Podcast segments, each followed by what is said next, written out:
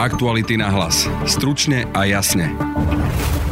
Nehoda autobusu pri Nitre si vyžiadala 12 životov. Dá sa takýmto nehodám autobusov zabrániť a sú nebezpečnejšie ako auta?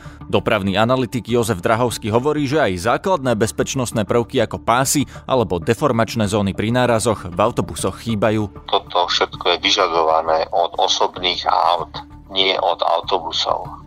Slovensko prehralo spor na Európskom súde pre ľudské práva a musí zaplatiť odsúdenému vrahovi Branislavovi Adamčovi 13 tisíc eur. To však ešte zďaleka nie je najväčší problém tohto prípadu. Európsky súd totiž konštatoval, že svedok v prípade vraždy, ktorý je zároveň spolupáchateľom, si nemôže svojim svedectvom kúpiť beztrestnosť. To je pritom prax, ktorá sa na Slovensku používa v procesoch proti najťažším zločincom.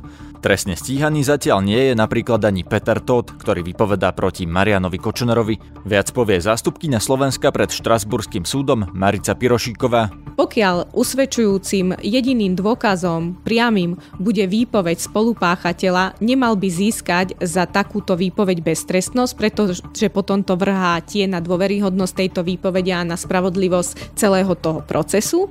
Generálna prokuratúra bude musieť zmeniť svoju prax, pretože práve takto rozkladá a usvieča mafiánske skupiny. Generálna prokuratúra považuje procesný inštitút tzv. korunného svetka za zákonný a efektívny nástroj na boj s organizovaným zločinom. Počúvate podcast Aktuality na hlas, moje meno je Peter Hanák. Pri obci Hrnčiarovce pri Nitre zahynulo pri nehode autobusu s nákladným autom najmenej 12 ľudí na bezpečnosť autobusovej dopravy na Slovensku, najmä na to, či sa takýmto nehodám dá zabrániť, som sa pýtal dopravného analytika Jozefa Drahovského. Úplne zabrániť sa nedá, dá sa minimalizovať takéto riziko. A to ako? Ako minimalizujete riziko takéto nehody? Stalo sa to na ceste prvej triedy číslo 65. Je to cesta, kde sa jazdí obidvomi smermi pomerne vysokou rýchlosťou alebo do 90 km za hodinu. Ak chcete zvýšiť bezpečnosť, môžete tieto dva smery, ktoré idú proti sebe, oddeliť stredovými zvodidlami, tak sa to robí na diálniciach a rýchlostných cestách. Už aj v prípade či už mikrospánku alebo technickej poruchy sa minimalizuje stred vozidiel v protismere čo je veľmi významné zníženie nebezpečných následkov. Preto Prečo to podľa vás ešte nikto neurobil? Lebo teraz už keď sa to stalo, už je asi aj neskoro o tom diskutovať, prečo to už nie je? No prečo nie. tam zvodidla neboli? Všetci robia takým spôsobom, sa budú tie diálnice, kde rýchlostné cesty, kde tie protismery sú oddelené. To je tá minimalizácia, čiže do infraštruktúry technickej. No a potom je druhá vec, už keď má byť následok, tak sú robené deformačné zóny a všetky možné bezpečnostné opatrenia. Lenže efekt je taký, že toto všetko je vyžadované od osobných aut, nie od autobusov. Čo nie je vyžadované od autobusov? Od autobusov sa nevyžaduje mať bezpeč- deformačné zóny. Nevyžaduje sa mať tam pásy, pokiaľ to není diálnič autobus, na diálnice, na, na veľké vzdialenosti. Čiže jednoducho, pokiaľ ide autobus prímeskej dopravy, tak tie nároky nie sú tak veľké, ako je, sú nároky na autobus, ktorý jazdí na veľké vzdialenosti po diálnici a vyššou rýchlosťou. Takže aby sme mali bezpečnejšie autobusy, tak by sme mali zaviesť iné pravidlá premávky, napríklad teda povinné pásy v prímeských autobusoch? veľmi závisí od toho, že aký je to autobus. Keď jazdí 50 km rýchlosti v obci, tak na není sú potrebné klásť také nároky, ak je to autobus, ktorý jazdí 90 mimo obce, a na takých, ktorí jazdí stovkou a viac na diálniciach sú kladené ešte väčšie nároky. V tých prímeských autobusoch medzi e, týmito rôznymi obcami ľudia často aj stoja, lebo tie autobusy bývajú plné. Je to rizikovejšie? Ako, no, ja predpokladám, že áno, že keď stojíte v autobuse, tak skôr prídete k ťažšiemu úrazu pri nehode. Je to tak? Je to tak a preto viacerí dopravcovia odmietajú prevážať stojacích cestujúcich. Majú to napísané cestovom poriadku, že stojací cestujúci sa neprevážajú. Myslíte, že to aj dodržiavajú? Hmm, viem, že to dodržiavajú, lebo majú to kontrolované. Ale neodhadujem, že by práve tento spoj bol takýto kde je definované, že sa nesmia prevážať stojaci cestujúci. Tá nehoda autobusu s mnohými mŕtvými nebola na Slovensku prvá. Pamätáme si niekoľko ďalších, kde bolo napríklad 12 mŕtvych.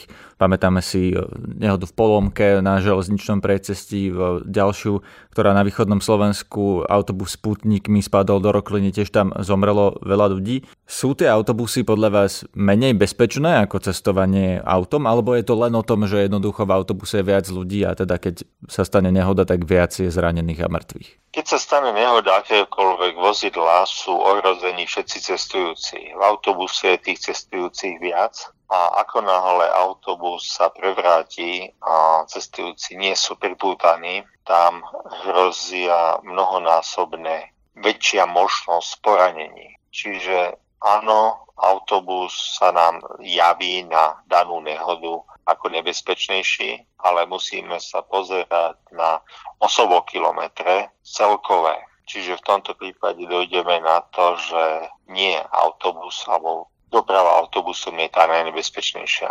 Čo je najnebezpečnejšie štatisticky? Aká doprava? Ktorá? Keď počítame osobokilometre, tak samozrejme sú to chodci, potom idú cyklisti. Ak budeme počítať na počet vozidiel, tak dojdeme k osobným autám.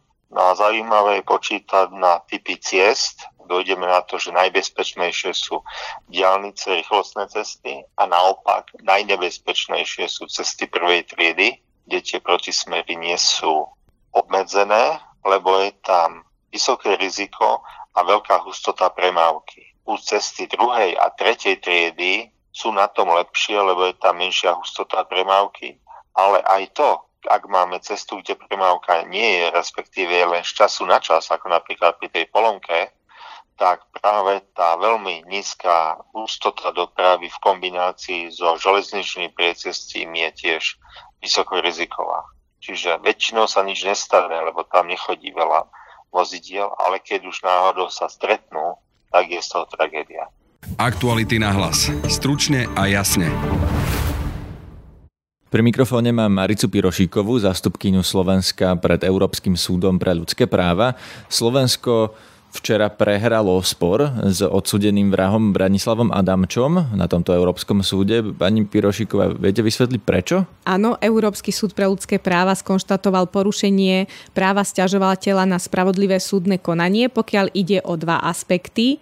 Jednak ide o nedoručenie vyjadrení prokurátora stiažovateľa. Pokiaľ ide ale o ďalší aspekt, ktorý vytkol Európsky súd pre ľudské práva, tak ide o to, že bol odsudený za trestný čin vraždy vraždy, pričom kľúčovým dôkazom bola výpoveď svetka, ktorý za túto výpoveď získal beztrestnosť za spolupáchateľstvo na tomto trestnom čine. To znamená, že hlavný dôkaz proti vrahovi Adamčovi bol jeho spolupáchateľ tej vraždy, ktorý svedčil teda proti Adamčovi, ale za to svedectvo si dohodol s prokuratúrou a súd to schválil, to, že on sám nebude potrestaný, ten svedok, za to, že svedčil?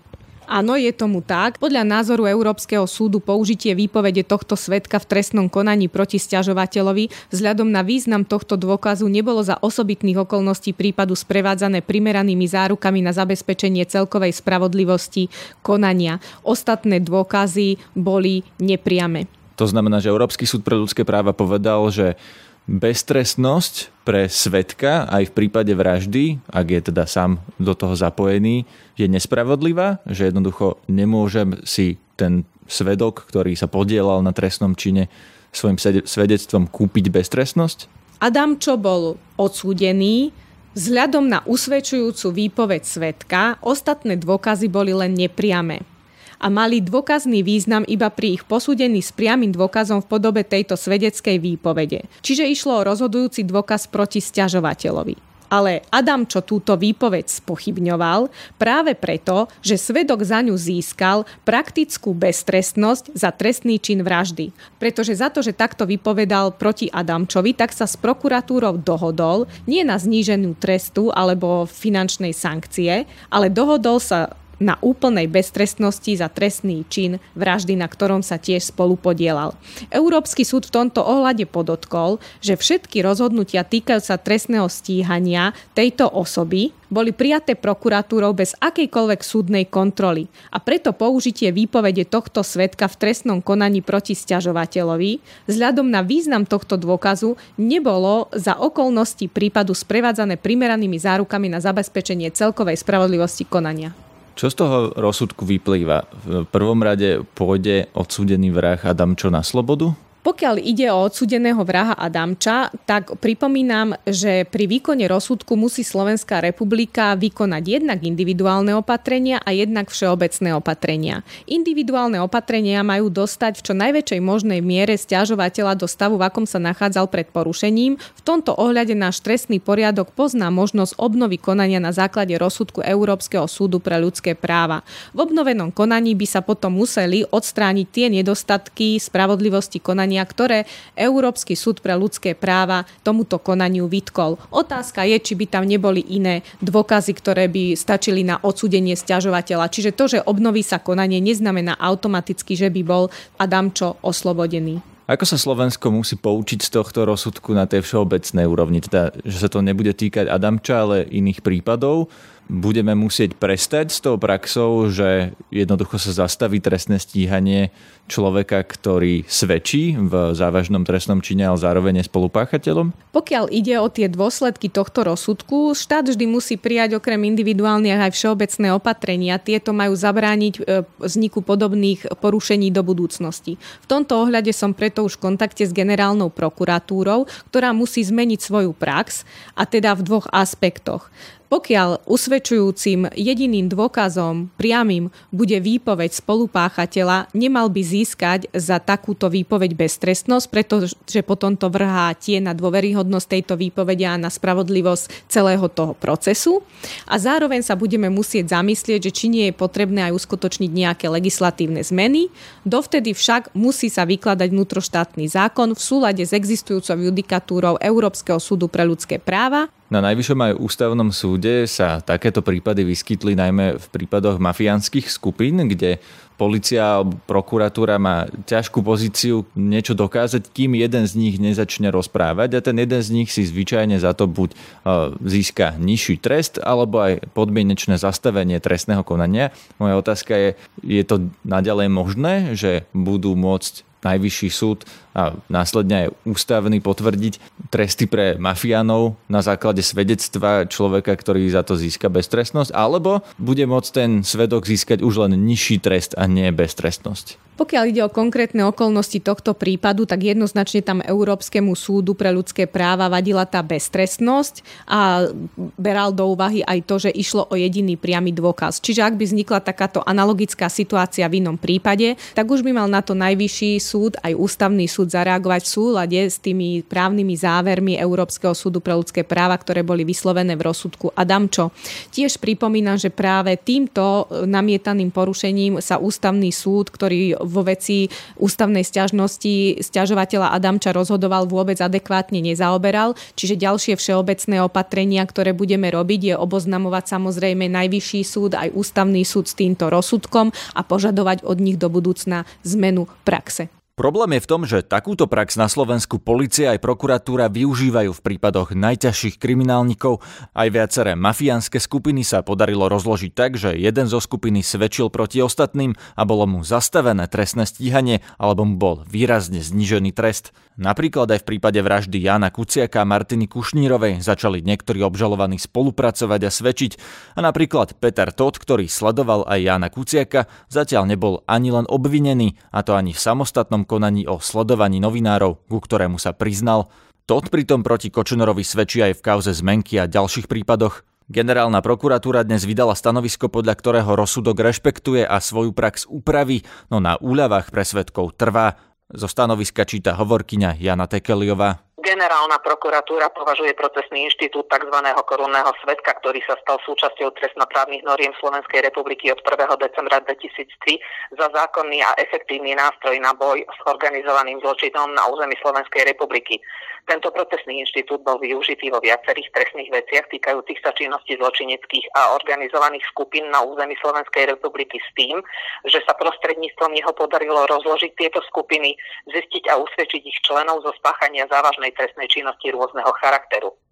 Generálna prokuratúra v kontexte formulácie, aby odsudení páchatelia závažnej organizovanej trestnej činnosti nemohli získať budúci zákonný profit vo forme obnovy trestného konania, zo všeobecne závery rozhodnutia Európskeho súdu pre ľudské práva z 12. novembra 2019 konkrétnej trestnej veci vo vzťahu k orgánom činným trestnom konaní a zváži uplatnenie legislatívnej iniciatívy vo vzťahu k inštitútu tzv.